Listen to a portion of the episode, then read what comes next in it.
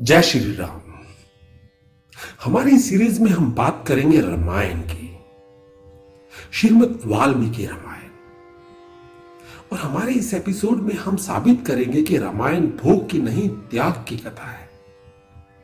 यहाँ त्याग की प्रतियोगिता चल रही है और सभी प्रथम है, कोई पीछे नहीं। चारों भाइयों में राम और लक्ष्मण तो वन चले गए। और भरत नंदीग्राम में रहते हैं। शत्रुघ्न उनके आदेशों द्वारा राज्य संचालन करते आ रहे हैं। एक रात की बात है, माता कौशल्या को सोते में अपने महल की छत पर किसी के चलने की आहट सुनाई दी। नींद खुल गई। पूछा, कौन है? मालूम पड़ा, शत्रुघ्न की पत्नी श्रुति कीर्ति है। नीचे बुलाया गया। श्रुति कीर्ति, जो सबसे छोटी है। आई। चरणों में प्रणाम कर खड़ी रह गई। माता कुशल्या ने पूछा, श्रुति, इतनी रात को अकेली छत पर क्या कर रही हो बिटिया? क्या नींद नहीं आ रही? और शत्रुघ्न कहाँ है? श्रुति कीर्ति की आँखें भर आई। माँ की छाती से लिपटी गोद में सिमट गई, बोली, माँ, उन्हें तो देखे हुए तेरह वर्ष हो गए। क्या? कुशल्या का हृदय काँप गया। तुरंत आवाज़ लगी। सेवक दौड़े आए। आधी रात को ही पालकी तैयार की गई। आज शत्रुघ्न की खोज होगी। माँ चली शत्रुघ्न को खोजने। और क्या आपको मालूम है, शत्रुघ्न कहाँ मिले? अयोध्या के जिस दरवाजे के बाहर भरत नंदीग्राम में तपस्वी होकर रहते हैं, उसी दरवाजे के भीतर एक पत्थर की शिला है। उसी शिला पर अपनी बाह का तकिया बनाकर लेटे मिले। माँ सिरहाने बैठ गई। बालों में हाथ फिराया तो शत्रुघ्न ने आँखें खोली और बोले, माँ। उठे चरणों में गिर पड़े। माँ, आपने क्यों कष्ट किया? मुझे बुलवा लिया होता। माँ ने कहा, शत्रुघ्न यहाँ क्यों? शत्रुघ्न की रुलाई फूट पड़ी। बोले, माँ, भैया राम पिता की आज्ञा से वन चले गए। भैया लक्ष्मण उनके पीछे चले गए। और भरत, भैया तो नंदीग्राम में है। क्या ये महल, ये रथ, ये राजसी वस्त्र विधाता ने मेरे लिए बनाए हैं? माता कुशल्या निरुत्तर रह गए चारों भाइयों का प्रेम और त्याग एक दूसरे के प्रति अनुभव, अद्भुत और अलौकिक है। रामायण ही एक ऐसा ग्रंथ है जो जीवन जीने की सबसे उत्तम शिक्षा देता है। भगवान राम को चौदह वर्ष का वनवास हुआ तो उनकी पत्नी माँ सीता ने भी सहर्ष वनवास स्वीकार कर लिया। सीता तो पत्नी थी, लेकिन लक्ष्मण लक्ष्मण बचपन से ही बड़े भाई की सेवा में रहने वाले कैसे राम से दूर हो जाते माता सुमित्रा से तो उन्होंने आज्ञा ले ली थी। भैया राम के साथ वन जाने की। परंतु जब उर्मिला के कक्ष की ओर बढ़ रहे थे तो सोच रहे थे कि माँ ने तो आज्ञा दे दी। उर्मिला को कैसे समझाऊँगा, क्या कहूँगा? यही सोच विचार करके लक्ष्मण जैसे ही अपने कक्ष में पहुँचे तो देखा कि उर्मिला आरती का थाल लेकर खड़ी थी और बोली, आप मेरी चिंता छोड़, प्रभु की सेवा में वन को जाओ। मैं आपको नहीं रोकूँगी। मेरे कारण आपकी सेवा में कोई बाधा ना आए, इसलिए साथ जाने की जिद भी नहीं करूँगी।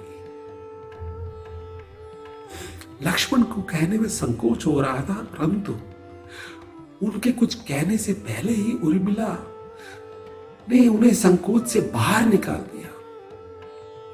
वास्तव में यही पत्नी का धर्म है। पति संकोच में पड़े उससे पहले ही पत्नी उसके मन की बात जानकर उसे संकोच से बाहर कर देना एक अति उत्तम पत्नी के रिश्ते का उदाहरण है।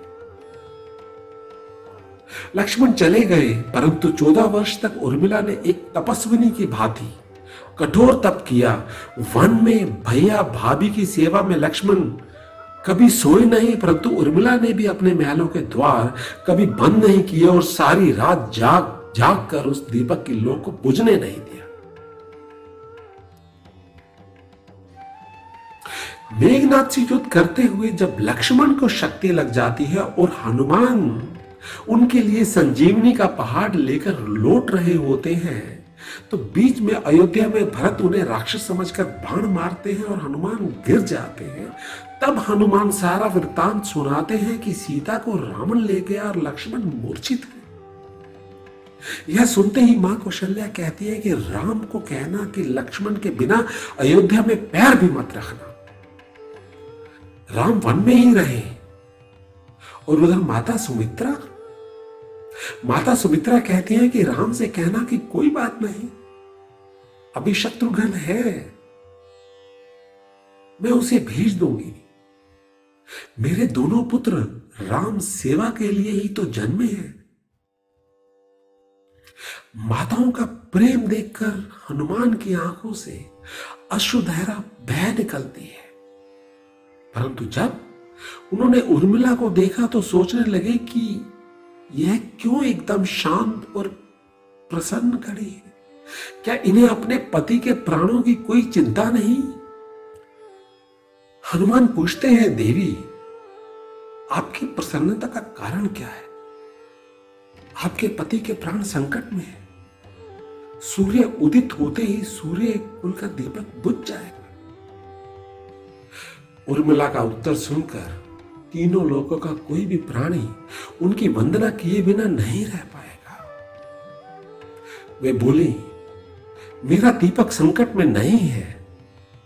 वो बुझ ही नहीं सकता। रही सूर्य उदय की बात तो आप चाहें तो कुछ दिन अयोध्या में विश्राम कर लीजिए। क्योंकि आपके वहाँ पहुँचे बिना सूर्य उदित हो ही नहीं सकता। आपने कहा कि प्रभु श्री राम मेरे पति को अपनी गोद में लेकर बैठे जो योगेश्वर राम की गोद में लेटा हो, काल उसे छू भी नहीं सकता। यह तो वो दोनों लीला कर रहे हैं। मेरे पति जब से वन गए हैं, तब से सोए नहीं है। उन्होंने ना सोने का प्रण लिया था, इसलिए वे थोड़ी देर विश्राम कर रहे हैं। और जब भगवान की गोद मिल गई तो मेरे पति की हर श्वास में राम है, हर धड़कन में राम है, उनके रोम रोम में राम है, उनके खून की बूंद बूंद में राम है। और जब उनके शरीर और आत्मा में ही सिर्फ़ राम है तो शक्ति भैया राम को ही लगी, दर्द राम को ही हो रहा इसलिए हनुमान जी, आप निश्चित होकर जाएँ सूर्य उदित नहीं होगा।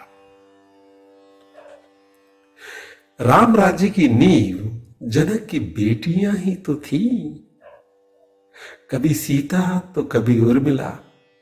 भगवान राम ने तो केवल राम राज्य का कलश स्थापित किया, परंतु वास्तव में राम राज्य इन सब के प्रेम, त्याग, समर्पण और बलिदान से ही आया। मैं नंद कुमार आपसे विदा लेता हूँ। सुनते रहे मेरे साथ हमारे ग्रंथों से लिए गए दिल को छू लेने वाले कुछ अलौकिक किस्से। जय श्री राम।